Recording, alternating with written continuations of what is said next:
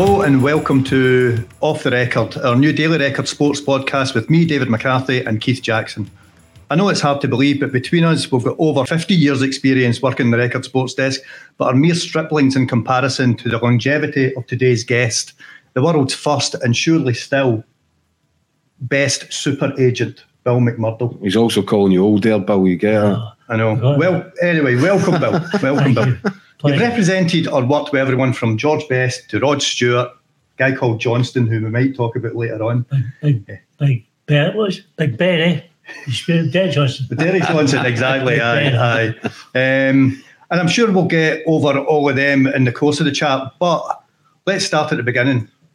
Tell us, how did a wee guy from Niddrie end up rubbing shoulders with some of the superstars of uh, the world of sport and beyond? Well, I was very fortunate insofar as I worked with Timex. I was a sales manager, Timex national sales manager, and at that time we uh, sponsored Emerson Fittipaldi. Mm-hmm. yeah, well, F1, F1 yes, champion. Yes, we had him the year just before he became the world champion. I was responsible for paying him then through the company over a million pound, which is 1970, 72, something like that. A lot of money. A lot of money we used to go to Brands Hatch and Silverstone all over Monaco and all the rest of it.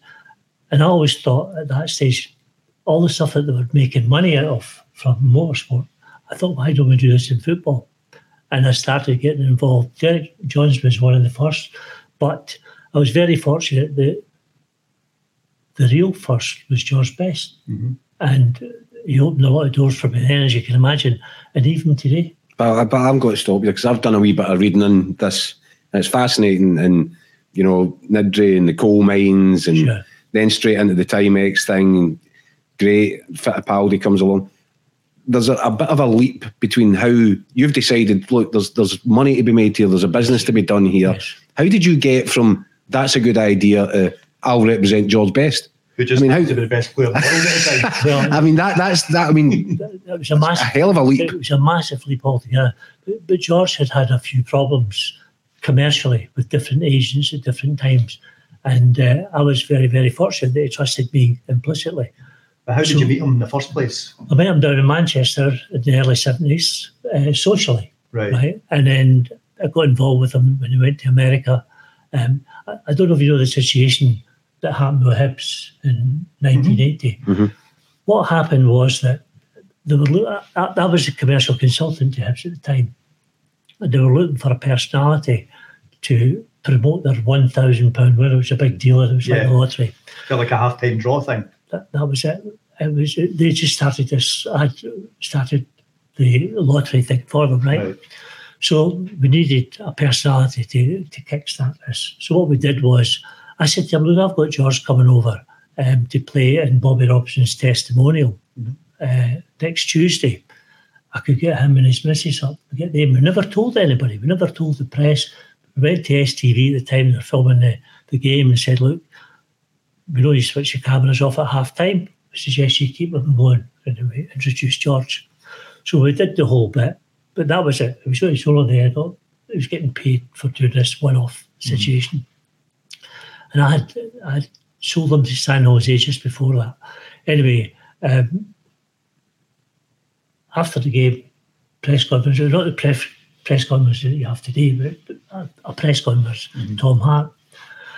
And uh, chairman, yeah. Uh, yes, nice. Hibs chairman, great guy. Anyway, I was at the press conference and uh, all the journalists wanted to know was why was George there and all this sort of thing. So Tom Hart said, well, he's really here, just make a presentation and all the rest of it. And uh, the, one journalist who's a pal of mine says, Is he going to sign for Hibs? And Tom says, No, no, no, no. It was never intended that he should sign for Hibs. And I remember him distinctly. He said, Oh, is that because you couldn't afford them? You know, Tom Hart. right. So he took that as a personal challenge. He said, Listen, you don't f- afford them. I'll pay his salary. Uh-huh. Right? I'll pay it. So he then turned to me and said, Tuesday, we're going down to Ipswich. Now, I'm saying, I'm saying George at the time, would, would you come to Hibs? No, no, I'm tied up with San Jose. I said, I think I could maybe get you out of that in the short term.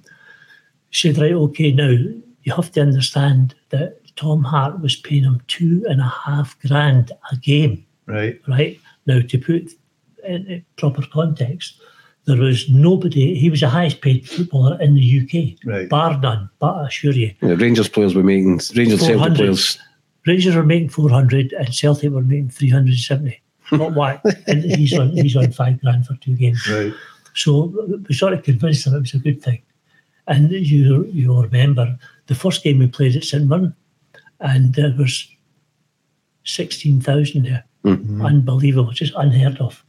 The first game at Easter Road, twenty three and a half thousand people there Wow. against Partick Thistle. Aye. They took a check away for about three or four grand, unheard of. Mm-hmm. So it had an impact in the whole of Scottish football because clubs were getting a lot of revenue because And at that was time, of course, clubs were splitting the gates, weren't they? So every Yes, time we went away yes. from home, That's right.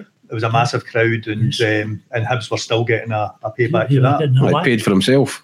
Yes. Aye. He, he never cost Tom Hart a penny, the truth be told. Now, tell me this, Bill, right? Because I'm quite interested. You said that the journalist that asked the question Yes. that needled Tom Hart Yes. into doing the deal was a friend of yours. Yes. Did you plant the idea in that journalist's head to ask that question? I wish I had, but, but you, you, I, they were buzzing, as you can imagine. The fucking George Best, a little bit. and uh, yeah, the journalist boom straight in there. Tell us this as well, because there was a lot of rumours at the time that Rangers might have been wanting to sign him. That that was after it, David. That was, um, I would say, after he'd been there about a year. Right. That um, Jock wanted to sign him. Mhm. And it was pretty far down the road, but Jack Gillespie stopped it. He, he said he wouldn't, he wouldn't allow it to happen, so it never never took off. He, he done a job for Rangers, I think. But Aye. I'll tell you another story too. You know that you're speaking about the Rangers came in, right? We were down in Manchester uh, doing a, a talk show for Piccadilly Radio. And after we finished, I got this message, and the guy says, You have to phone Ron Atkinson. And George had just played, we'd been to Iceland, and he played against Man United Mhm. in Iceland, uh, pre season friendly. And then he played for Glentoran against Man United the Saturday after it. Wow. So we are then in Manchester the following week, and I get a phone call. I got a message saying, You, you phoned Big Ron. And I phoned him. I Big Ron's the Man United manager at the time. manager at the time. And he said, uh, Well, I want to sign George. says, You're kidding me? He went, No. I've seen enough in the last two or three games that he's played against us. I want to sign him. What age would he have been by this time? Early 30s. Aye, kind of. No, but maybe a bit older, Right. maybe about 36 or something. Right. Right. Okay. And I, I said to George, I said, That's Big Ron on the phone. He wants to sign you. And he went, No. Really? He, he says, I don't even have to think about it. He says, It would be a disaster because everyone would compare with what I could do all these Yeah. years ago. Aye. And Like Ronaldo going back to Old Trafford all these years later. I know. Huh? So, but uh, he signed for Bournemouth after that. You know, that after the Hibs deal and, mhm. and all. But signed for Bournemouth. Um, Harry Redknapp was the assistant coach, and Don Megson was the, the manager. Right. But yeah, he did okay down there. But we then travelled all over the world. We were in Australia, New Zealand, America, all over Europe, playing testimonial games. Well, that's the thing. I was going to actually ask you because I did a story a few years ago uh, about a guy who ran Arbroath Vics. Yes. right? yes, and uh, and he told Yeah, the story right, that yeah. he, he played one game for Arbroath Vics to celebrate their 100th anniversary Yes, or something. That's right. But he tells this great story, this guy, about how he brought his missus with him. Now, his missus just happened to be Miss World. Mary Stafford, Mary yeah. Stavin, It's aye, Arbroath. she's sitting in their Arbroath social club. Yes, that's right. With me. you know, what I mean, Oh, it's yeah, yeah. quite incredible. But it, it seemed for always kind of, you know, he was a world superstar quite clearly. But that sounds like pretty down to earth behaviour. You know, bringing your missus to Arbroath social club to, We you did. know, We did. Uh, we actually played that week. That weekend, Mhm. we played in Dingwall of all places, right? and the Celtic team came to watch us play. Would you believe that in Dingwall? How right? come? Well, they They, they were they, they were pre-season training. All right, pre-season aye, training. right. We Bobby Lennox brought the ball over. Great, Right. absolutely first class. We played in Dingwall on the Saturday. We played in uh, Stonehaven on the, the Sunday, and, Right. and Miss Stavin, Miss Mary was with us all the time. That's absolutely It sounds, sounds to me, Bill, very much as if the reason that you and Charles got together and this this super agent was born and you know he's a superstar based on you said a good few nights out together was it basically just as simple as that you got on well Aye. socially Yes, very, very, very much so. We've travelled all over the world, but the unreal thing is that George was known for drinking, and I'm teetotal. I've always been teetotal, so it, it was a perfect batch. I would try to keep him on the straight and narrow. what a job it was a full-time job.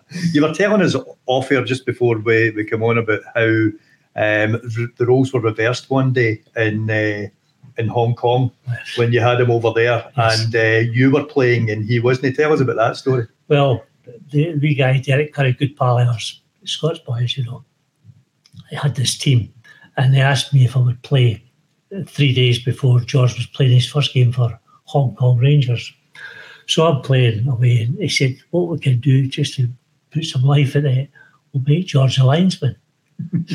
so every time I touched the ball, put the, flag up, it was, it was unreal. Yeah, it was just to annoy me. Aye, aye. But the and we Derek came up with a crack anyway. After it, he said to us in the, in the dressing room, George, I'm not bothered about you for Sunday, but forget about you. Bill, what are you doing on Sunday? they wanted to say Hong Kong Rangers wanted to sign you He which was almost the achievement of a lifetime ambition just the Hong Kong bit I, I think the Hong Kong bit you'd have been all right. I know, absolutely. Well, we also we, we need to talk about because for all that George Best is probably your most global superstar player that you you might have had under your wing. I would imagine that in this part of the world, there's only one player that people want to talk to you about, and it's no Derek Johnston. John Collins. John, he was the bad either, to be fair. Yeah. I looked after him, you know that. Uh, I didn't know that. No, I- I- no. I- Aye, I so you've John him. as I well. can tell you a hundred stories about me, John. Great response. But yeah, brilliant stories. Aye, well, go on then. No, no. if I did, Alec Ball would never sleep at night. right okay okay right that, that's fine no what what about the i mean were you taken aback and you you grew up in this part of the world Right. but even were you taken aback by the reaction to everything that transpired with Mo's transfer No. no you No. knew it was coming I thought it'd have been worse, if truth be told. But we were very, very fortunate. Um, having said that, I had security at the house for six months, but they, they, they were having a jolly. I mean, there was no, we never saw an angry person, but, but they were there and Rangers provided the security and all the rest of it. But that that's, I've got to tell you, that was 1989, right? Is that right? Yeah. Yes, that's 10th correct. of July 1989. I've got to tell you that every day since then, somebody mentions Maurice Johnston in all different parts of the world. mm-hmm. Oh, oh, you know, I look after a lot of Spanish players. I- Yeah. I, I reckon I've looked after, in the last 15 years, maybe 200 Spanish players. And to a man, I say, tell me about Maurice Johnston. really Tell me about Maurice Johnston. I was in Bologna last week and met with their chief executive that's because lewis is there obviously yeah, lewis Ferguson. and the sporting director, right? And I walked in, and the chief executive says, "Bill, before we discuss anything, I need to talk to you. I saw you on the television last night on Bestie's documentary." all right I said, "All right, the Sky it's a two Uh-huh. I went, "Yeah, that's right." He went, "Tell me about George Best. Forget all the rest. Put the to the side. Talk to me about George Best." right And now, I've got to say this to you that wherever I've gone, I, I've sold a lot of players abroad in all different countries. And everywhere you go, even to this day, people want to know about George, what Mhm. kind of guy he was, Mhm. and all. But so he opened a lot of doors for me to start with. Um, the first three people that I had was Bestie, Jock Wallace, who was Jock's Mhm. agent. I brought him up from Leicester to Motherwell and then on to the Rangers. Seville, I took him to Sevilla. Yeah. he was, yeah, he was there. And so I was, I was very fortunate. But I've always been aware of the fact that Bestie opened the doors for me. No doubt about it. Because it gave me instant credibility. He was arguably the best footballer in the world at the time. Mhm. So I thought, you don't want to go downhill. Hmm. So that was it. Aye. Um, But the Mor- the Maurice one is the one that that that, that got the notoriety, yes. isn't it? That that that was the one that uh, I mean, everybody knew who you were, Bill. Right. My own backstory at the time. I'm a 16 year old kid, right. and I was starting a work experience at another newspaper, not the one that I always wanted to work for. Same as Maurice, only one club you I'll wanted to play for. To that one, because I was so, said there, yeah. I, and I was I was doing work experience from school, and happened to get. A, uh, I was going out with a girl at the time, and she phoned me up, and I just get back on the Friday night, and she phoned, and she said, "You're not going to believe this." I says, "Well, probably not, but try me." She says, "My dad has just had a phone call. Maurice Johnston's going to sign for Rangers next week. It's going to be happening Tuesday next week." I said, oh, behave yourself, phone down. Didn't think. Then I'm thinking myself, hold on a wee second here. I'm trying to make this as a journalist. Somebody just phoned me to tell me that Maurice Johnston is signing for Rangers next week. If I don't phone this in, my career is over before it's even started. I phoned into the office that night. I said, Look, I know this is a long shot. I know it sounds crazy, but I've just heard that Maurice Johnston might be signing for Rangers. Now, the point I'm making is at that time, I'm a 16 year old kid, you were already a super agent. You were all, Bill McMurdo was already, you know, but this was the deal that brought the notoriety. This was the deal, I think, uh, even though you were in charge of George Best, this was the deal that Bill McMurdo became, oof, he's done that deal? Yeah. What? Mm. Yes, but, yes, most definitely. it, it, was earth shattering, to yeah. say the least. Um, when did you get the first hint that Rangers wanted to do the deal? When I heard about Keith. For in. You know the story about Chiefy that night, don't you? I know, I, I know what's meant to have been said. Yes, it was said. Trust me. By Chiefy, you mean you mean Alex, Fel- uh, Alex, Alex, Cameron. Alex Cameron, once of this very yes. parish. Yes, uh-huh. yeah, because he got the call mm-hmm. on Sunday night when we did the deal on, on the Monday. Chiefy got the call on good authority, and the guy says, "Look, I'm from Falkirk. I'm a friend. Uh, the wee guy that was the chairman. What's his name? David Holmes. David Holmes. Mm-hmm. Yeah.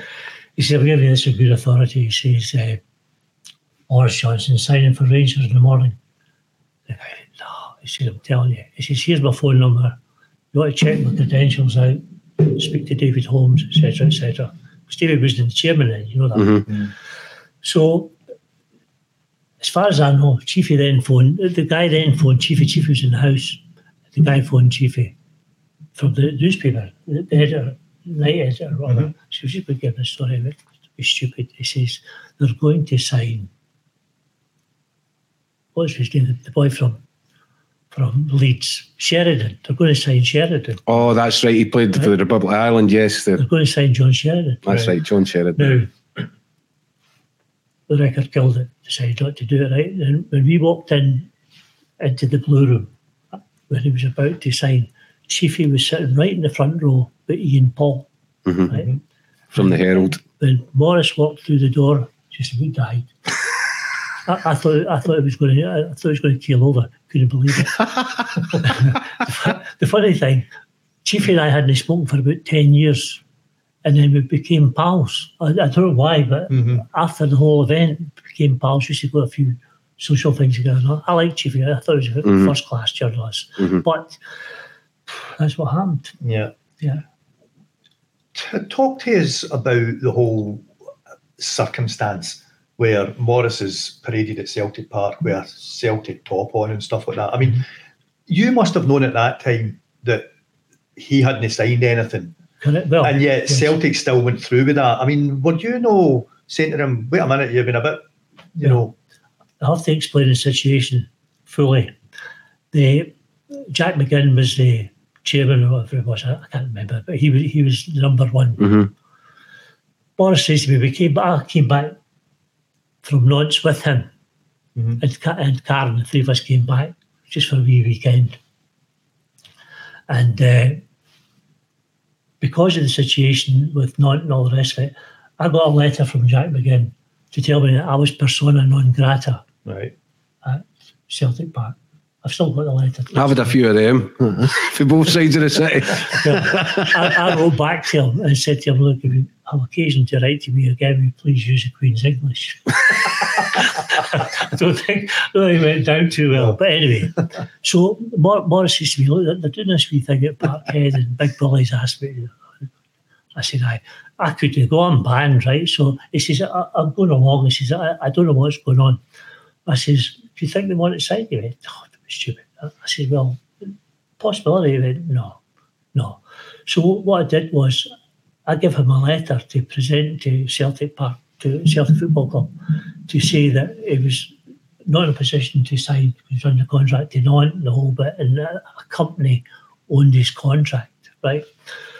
He handed that when he got to Parkhead, he asked him to sign, and he, he gave him this letter, said, I can't do it, and the whole bit. We Andy here we Andy. Mm-hmm. He phoned me and said to me, why is Maurice going into Parkhead this afternoon? Are you going? I said, no. He said, well, they've called the press conference. I don't know why, but anyway, it came out that he said he was going to sign. Um, Maurice I then, then went back to Nantes on the Monday, and I phoned Jack McGinn from from Paris Airport. We were stopping for Paris to Nantes. And I said to him, it's not on, it's not happening, just can't go ahead and all the rest of it. And caused all sorts of problems, as you can imagine. But then I kept saying, well, well, show us what is signed. Show, show, give it, show us the contract. I had to go to court. You know, I went mm-hmm. to the court of session or whatever it was. To, to get why, why, why were you why were you against it at that time, Bill? What, what what was telling you and your instinct that this wasn't a deal that you wanted to do? I'll tell you what it was. Eh, one hundred percent what it was. We had an offer from Torino. We had a, an offer from Stuttgart. We had an offer from Spurs, right? Cast iron mm-hmm. offers. Mm-hmm. And he said to me, Do you think I should spend some more time abroad? And I said, Yes, because maybe you're a far better player. Play with uh, Desailly, play with Deschamps and all these guys, right? He was a better player. He became a, a far oh, better player. Fabulous, mm-hmm. fabulous. They loved them. They mm-hmm. loved them. Marcel Desailly and Didi Deschamps loved them. Yeah. And I said, Look, if I was giving you advice, I would, I would ask you to stay abroad for the next three, four years, whether you change countries or whatever. But I mean, remember he played against France and scored the two goals. Yes, and all yeah, that absolutely. Um, and we had more or less agreed that he was he was going to go to Torino or Stuttgart. That, mm-hmm. That's we had walked down that road, and then Terry Venables came in um, and said they, they wanted to sign him and how much was he going to cost and all this. For Spurs. Mm. And then all, all of a sudden, um, I, I, know that Graham always liked him. He used to say to me, um, he's he's a new player since he's been to France and this that next thing. He's great. He's oh, twice the player he was before. I always told me, and I met him and Walter that night in, in the director's box at Hampden Park when he scored the two goals. Mm-hmm. I was with the sports director, a guy called Robert Budzynski, who was the sports director in Nantes. Mm-hmm. And uh, we met, but I knew I knew they were impressed with what he had done then. And Graham stores all these things away, as you can imagine. And uh, it, then came, we decided it wasn't going to Celtic. Uh, oh, I must tell you this story. We had a situation whereby it was had a three year contract with Nantes, right? Now, at that time, you never ever got a free transfer, right? They mm-hmm. always, the club could always retain you and all this. Yeah. But I had done a deal with Nantes and said, look, we'll do a three year deal. But at the end of that three years, they want a free transfer. So it's actually written in the contract. Mm-hmm. First ever Bosman. Bosman before, Bosman before Bosman, yeah. Uh, First time ever, uh-huh. right? So, so they agreed that. So anyway, he played two years there. So I then I, I then went to them and said, look, he's in his last year. You know, if he leaves uh, at the end of next year, you, he's free. Get nothing. He's yeah. free. And I said, yeah. I said, how do you feel about that? I said, do you want me to find out if there's a market for him or things like that? He said, aye, do that. Because obviously knew if, if they sold them, then they would get some money. Get some money back. Said, right, okay. So anyway, I got a contact from Montpellier, right? And the guy, the president, a guy called Nicol, a great, great guy, quite a, a big name in French football. I want to sign Maurice, he says. So Maurice and I went down there on Good Friday, right, to Montpellier. Now the guy was notorious. He, he owned this refuse company and all that, right? So we're in his house midnight. He's going, "This is that, and this is it. We'll do this, and I'll pay seven hundred and fifty grand for him, which is a lot of money. Mm-hmm. I'll pay that for him, and this that next. Yeah, yeah, that's fine, okay. So his wife's making dinner for us, a late dinner. So he says, "We we got this all agreed." I said, "Yes, we have indeed. seven hundred and fifty grand. I'll speak to you in the morning." He said, "But I need to tell you one thing." See if you don't allow the deal to go through, I'll break your legs. so I said, to you or to, to Boris? To me, to me. I said, well, I will leave his legs. right? So I get back to Don. I said, look, got Montpellier. They want to pay 750 grand. It's a deal. It's a deal. So Not then gave them six weeks. This was after all the Celtic. Yeah, yeah. Right? And the whole bit. And they said, we'll give them six weeks to come up with the money. And they couldn't raise the money for whatever reason. Mm-hmm. So they, they signed a substitute from Auxerre. You know who that was? Go on. Eh? No. No, no. Eric Cantona? Eric Cantona. Whatever happened to him? Eric Cantona. Seriously. That's who they signed, yeah. Right. For coppers, obviously. If they couldn't afford 750 So, so that, that was it then this is a massive um, transfer altogether. As you, as you right. so, the, so, so the Rangers thing comes about with, with, what? Because you're from this part of the country. We all know this is mind blowing stuff. Right. What was the first phone call? Right, you know that they look quite like him. You know that Souness has got a bit of devilment in him and all that, right. and probably courageous enough to do some. But it's still ridiculous. It's still yeah. a deal that never happens. When was the first time you picked up the phone and thought, "Geez, oh, this is actually might happen"? I, I remember after I got a call for Souness, right? I remember saying to Maurice, got a question for you. Hmm. Would you go to the Rangers? I went, yes. Just like that, yes. Set the scene for us. Where is this conversation taking place? He, at that time, he was in he was in he was his in mother's place. Oh, was he? he? was over for the weekend. Right. right? Eh? So I says, Would you sign for Rangers? It was stupid. I says, Boris, there's a possibility. Only put it as strong as that. Right. So anyway, he went, I will, I would. I said, really? Could you, could you handle the pressure? Oh, I've handled pressure all my life. That wouldn't be a, a problem with me. I would love to play for Graham Souness. And you've asked him that question, why? I, I just had a feeling that the Rangers could be buzzing about. You know, again at the Hampden thing, and I thought they, went out of their way to tell me how, how good he was and all this sort of thing. It's actually the perfect storm, isn't it? Because you've got Mo Johnston's personality mm-hmm. that no every player would have had the the gumption, the bravery yes. to, to do that. Yeah, He's the personality that could.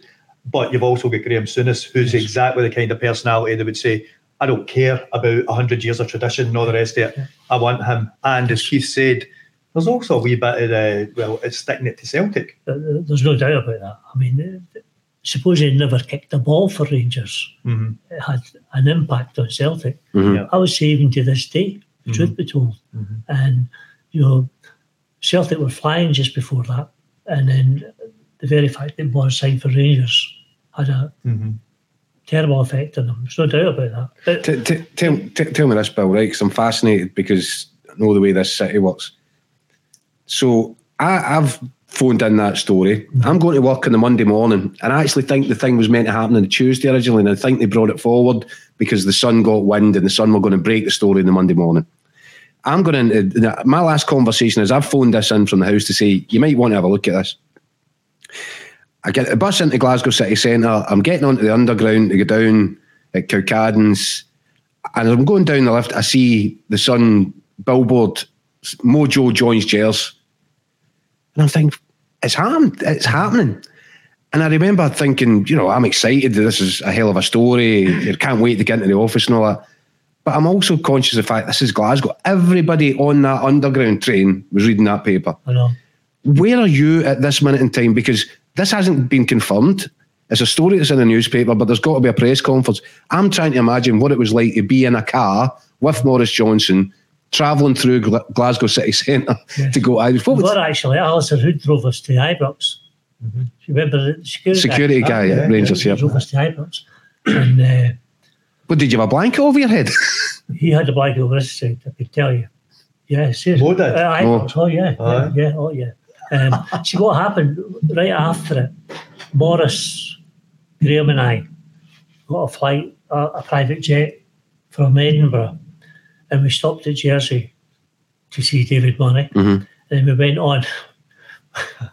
we were supposed to land in Pisa, right? And they were, were flying in Italy. Graham, he wouldn't be pleased about me mentioning this, but anyway, pilot says we've got a problem. He says they, they won't let us in. It's like a it's like an army uh, airport. You have to get permission. He says I've got all the permission and all the rest of it, but they've said we're not getting in. So what we had to do, we had to fly to Bari. Mhm. We got a helicopter from Bari to Ciocco, El, El Ciocco. yeah, yeah, the training centre. Graham, hero, right? Fucking Edinburgh upbringing a whole bit. Sitting in front of the plane and the pilot was f***ing eyes shut. I said, what's wrong with you? He said, I don't like flying. I said, you've just shattered.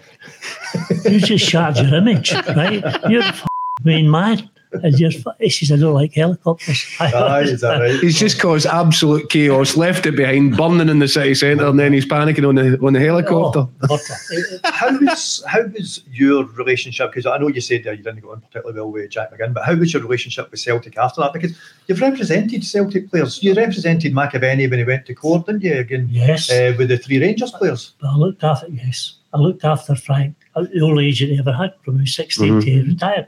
Right, great. He could have ended up at Ibrox, but that's another story. But anyway, um, It's maybe one you want to tell. no, no.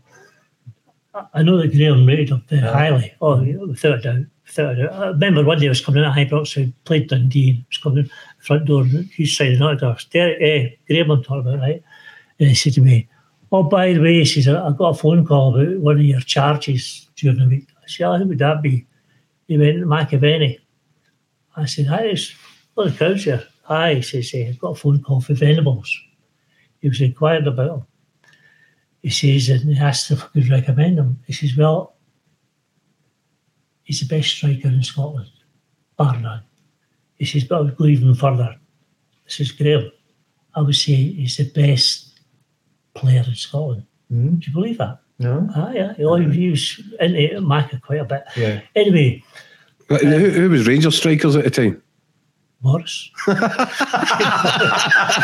Have be Dick and Peter. Mo- Maurice, Mark, Caitlin, Ali McCoist. That's right.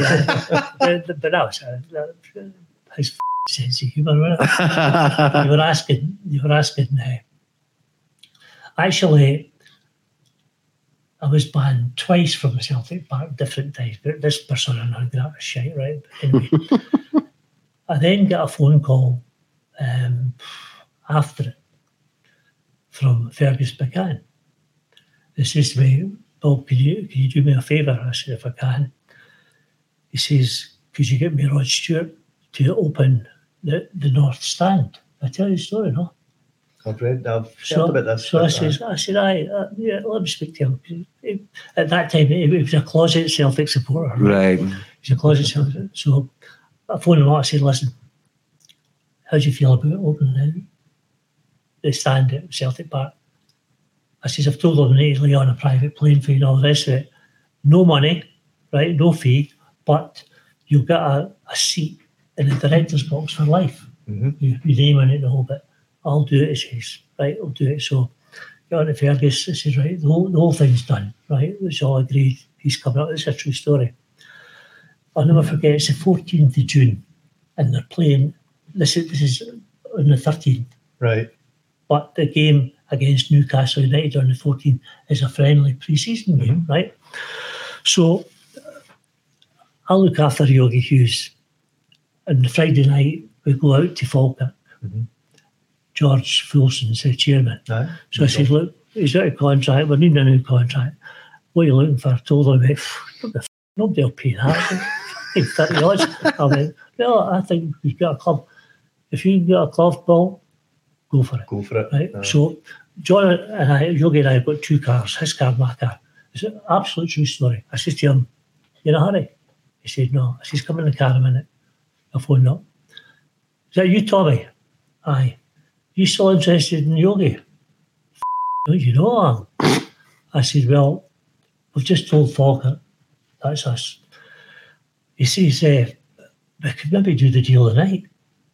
I says, that, That'd be fine. Mean, just one problem, Bill. I says, What's that? They're trying to finish the stand for tomorrow and all, but. He says, And we have this situation Everywhere, yeah. everywhere. They'll spot you a mile away. Yeah. So I, I said, Well, why don't you come in my house? And him and Billy started to in my house. And we lot yogi in the kitchen because he just wanted to sign. Yeah. So, so we did the deal in my house. But anyway, He would have signed for five pound a week. oh, aye. uh, just give me the contract. Aye. Anyways, so we do it. So Tam says, I'm going to play him in the morning against Newcastle. Mm-hmm. Right, okay. So he says, Can you come in at 10 o'clock in the morning? I'll do his medical and the whole bit. Now, I said to, to Falkirk, I said, Look, if it goes to a tribunal, it's going to cost you 150, 200 grand top whack.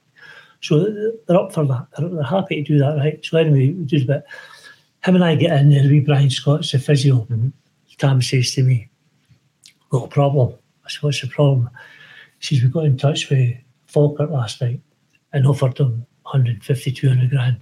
And they said, no, they're going to the tribunal, but they're going to ask for half a million, which is a a nonsense because of his age, Yeah. Yeah. his salary, the whole bit. So, right, okay. So he says, so Fergus says he's not to play today, right? And we'll go to work with Falkirk over the weekend. And then we'll, Fergus said that. Aye, Yeah. and we'll, we'll do it Monday, right? Right. We'll do the deal on Monday. So I says to Yogi, you're, not playing. I says, but come with me. Took him in the car. We went to Glasgow Airport to meet Rod coming off the plane. Right. he says, but I can't believe this. I can't get a contract with Falkirk yesterday. Signed for Celtic and I'm gutting about with Rod Stewart. and, and he's fucking it. I honestly the whole bit right. So anyway, he had his two brothers with him and a couple of his pals, right? So Yogi tells the story. His brother he says, "Well, drop me a hot potato." He says, "You get a taxi back." You get a taxi back. I was in fucking limo. Right? He says, "I had to get a taxi." It's a true story. So we, did the whole bit, but I have to tell you, just before kick-off, we're in the, in the boardroom, right? B. Fergus is here, not the boys, so, but Rod and his brothers, what have you. Fergus McCann says to me, I need to speak to you for a minute. I said, right, okay. So it goes over. What can I do for you, Chairman? he says, I want you to explain to Mr. Stewart what's involved here. I said, right, okay. Quarter to three, him and I will walk through the tunnel, right? Straight across the centre pitch, You and him. Rod and him, Rod and Ah, Fergus. Right, yeah. straight across Yeah. the middle of the pitch, straight across. You'll see the big stand there, the green, white, and gold ribbons and there's all that. Well, you sing a wee song and then cut the ribbon. I said, Well, I'll not sing a song. That's, that's not going to happen. I said, No doubt all your fans will be singing. He said, Right, okay, that's it. Get over there, cuts the ribbons. Bob's your uncle. Said, Right, okay. So I got a hold of Roger. I said, Listen, here's the deal quarter to three, you and the chairman, straight out the tunnel, straight across the park, they all be singing, as you can imagine, the whole bit. Straight across the park to the north stand, the ribbons, green, white, and gold, cut ribbons. He said to me, I'm myself. I said, seriously? I, I said, why is that? He went, well, you know me. I something in front of a crowds of 200,000, but that's my job. That's Ah. what I do. I'm neither up nor down. I'm f***ing terrified. I, I look the of you. All you've got to do is walk over there, fucking giving it laldy, hail, hail, all that nonsense, right? He says, or my daughter's wife, he says to me, I want you to come with me. to the jungle. I says, you f- kidding me? He went, why not?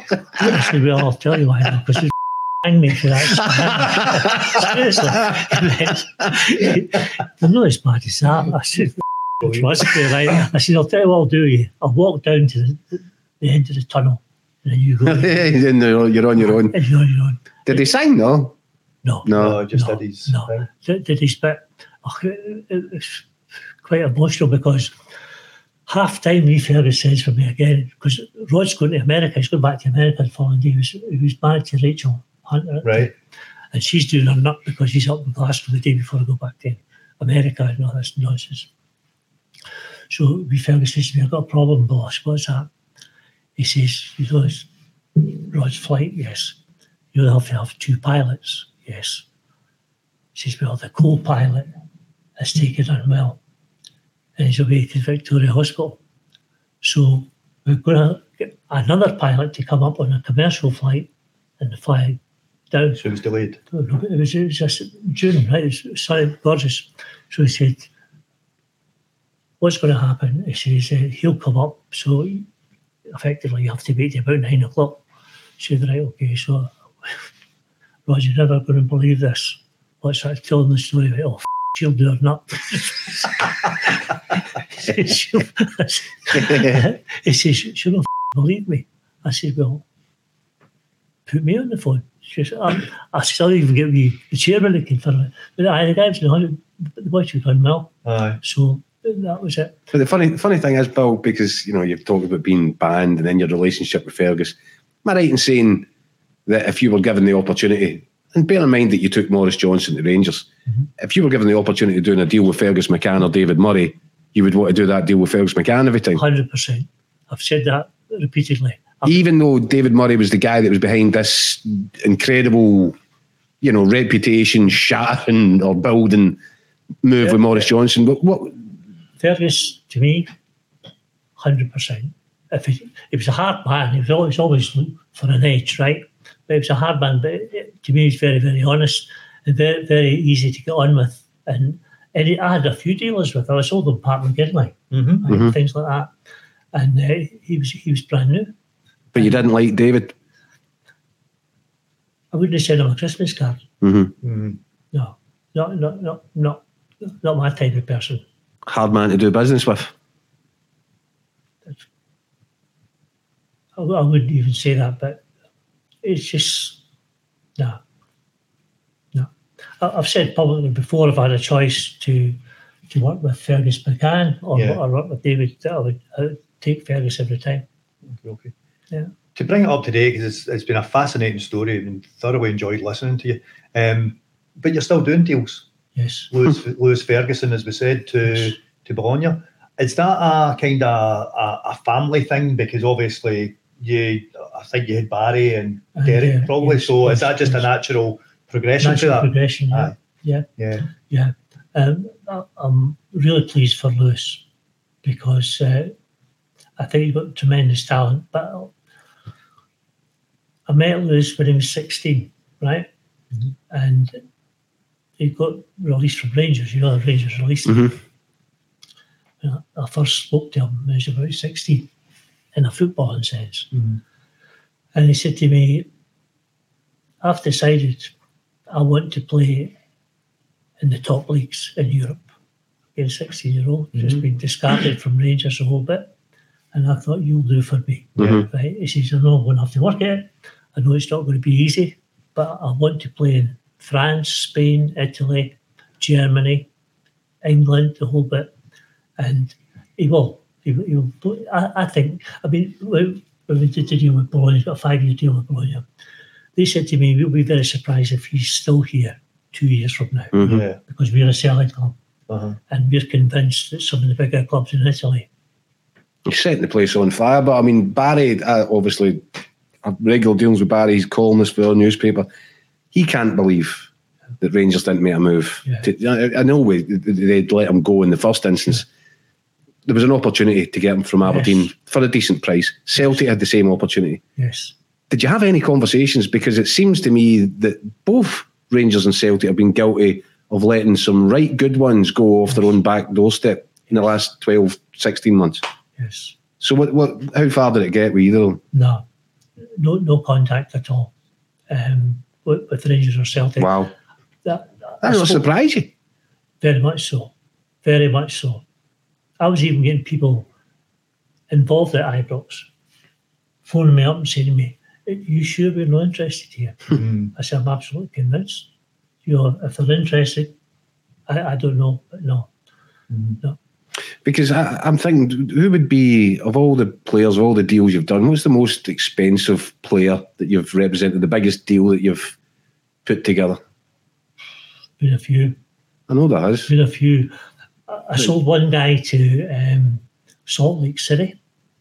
That was a five million dollar deal. Mm-hmm. Um, I don't know, I don't two, three million, things like that. Well, I'm going to suggest to you that at the tail end of the Indian summer of your career, there's a potential here for you to be looking at your biggest ever deal with Lewis. Because somebody's going to come in and pay a fortune for that kid, and it will happen in the next 18 months. Yeah. I, I, believe that. I, I, really think that will happen. Um, and he deserved it. I mean, mm-hmm. going over there, he, he's had to learn the language, which he's doing very well with, a new culture and the whole bit. I believe at the start of when he's over there, we had a problem insofar as we found out after the start of the pre-season training, we find out that he's suspended because he got 12 yellow cards here.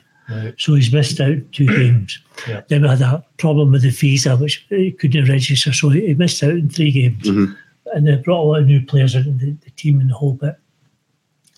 And he, wasn't playing regularly. He wasn't playing. He played the first game he came on, I remember, was against AC Milan um, as a sub. And I said to him, look, looking at the situation here, um, if you don't break into the team by December, would you consider going on loan somewhere? And he, he's the most gentle man. And he said, Well, I'm not going anywhere on loan. I'm going to play in this team. I'm telling you, I will be a regular. I thought that'll do for me. Mm-hmm. They're raving about him now. I mean, the, the, the, he's, he's caught the whole the Serie A's eye. Everybody's looking at this boy yes. and beyond. Yes. What do you think? Do you, do you see him? He's next moved down an Aaron Hickey and going to the Premier League. And do you think already that any chance that a Scottish club might have had of, of, of signing him is gone forever? Because I, I, th- I think so. If we're, be, if we're being honest, I, I, don't think a Scottish club would pay the money that they're looking for. Yeah. I, I reckon, what will they be looking for, Bill? I would reckon if it was to happen now, minimum eight million pound. Mm-hmm. That's my figure. Right. Mm-hmm. Having said that, they sold Hickey for twenty odd million. mm-hmm. so he only played forty games. For yeah, yeah, you yeah. know. So I mean, but he's he's done really well there. But it's mm-hmm. all down to him. To be fair, he's, he's been absolutely first class. Very, very professional. This, mm-hmm. yeah, very. I've I've dealt with a lot of good players a lot of good professionals, a lot of good duds too, but apart from that, right, he's he's in a class of his own. He's he's got his head screwed on and he, he says to me, Well, when I was 14, 15 year old, I visualised myself playing in foreign countries. Mm-hmm. And, and that's what I've been striving for. Mm-hmm. And, and he's, he's taking it in stride. I mean, yeah. there's no doubt about that. He's, he's, not going to give it up anytime soon, really, is he? So, you know, I mean, he's going to probably stay over the His next move probably will be to another club in Europe rather than yes. back here. Yes, yes. I, I, I, don't think Rangers or Celtic would no. pay the money for him now. No, he's, I think he's an EPL player in the right. making. Yeah. Well, we could have been there last year if it hadn't been for Dave Cormack, couldn't we? Yeah, Watford. Watford. Mm-hmm, the, the, deal was done. The deal was done, and, and, and, Aberdeen chose not to go ahead with it. Mm-hmm. Um, Lucy said to me, "Well, you know, it worked out that Watford since got relegated, and he's gone Serie A. And he's gone Serie A. I said, but by the same token, if you had been there, maybe they wouldn't have been relegated. Mm-hmm. You know, that, that's yeah. another way to look at it. But he's got no regrets now. Mm-hmm. But he, if if he desires, he will play the English Premier League. There's no not a doubt in my mind, honestly. Um, but if he got an offer from a big team in Italy, I think he would go there, or Germany. The, the guy that he took over from, um, he just went to the German team to start the season, and they paid 10 million euros for him. Mm-hmm. So, I mean, Bologna have said to me, I think I mentioned earlier, they've said to me, look, if he's here for two years and moves, right. we'll be happy because we'll develop him in, in that period. That's their model, isn't it? You know, know, yeah. Sell them on. There's already been chat. Have you had any contact? Because I've read AC Milan, for example. Juventus yeah. Taking a, a, proper, proper look. So, yes. have you been able to have a, initial conversations with these people? Or? Well, not directly, right? Um, but I know for a fact that there's interest there because Bologna are, are, are very open about the whole thing, and and they've they've told me they've kept me in the picture, been very good. Um, I've got people that work for me in Italy, and you know they said to me, "Oh, had a few inquiries and this that next thing, would you be interested?" And I said, "Aye," but he says to me, "If I have to stay here for five years, I'll do that. Mm-hmm. I'll give it my all." He says, "But I don't think I'll be here in five years' time." Mm-hmm. I- I'll be very disappointed if I am, if there are no offers mm-hmm. for me, whether it's Germany or Spain or whatever. But a couple, I mean, last year when when Aberdeen knocked them back, we weren't allowed to go. We, we had offers from PSV and all this, but Aberdeen was just asking for silly money. At one stage, they asked for eight million pound. Do you believe that? Eight million pound. And I, I, you're, you're living in cuckoo land. That's just that's just not going to happen. Mm. Yeah. So What they end up having to sell for? They would say three million, but that's solid, Right. right? Yeah. That's solid. Right. Right. Bologna win the Champions League and throw a double six.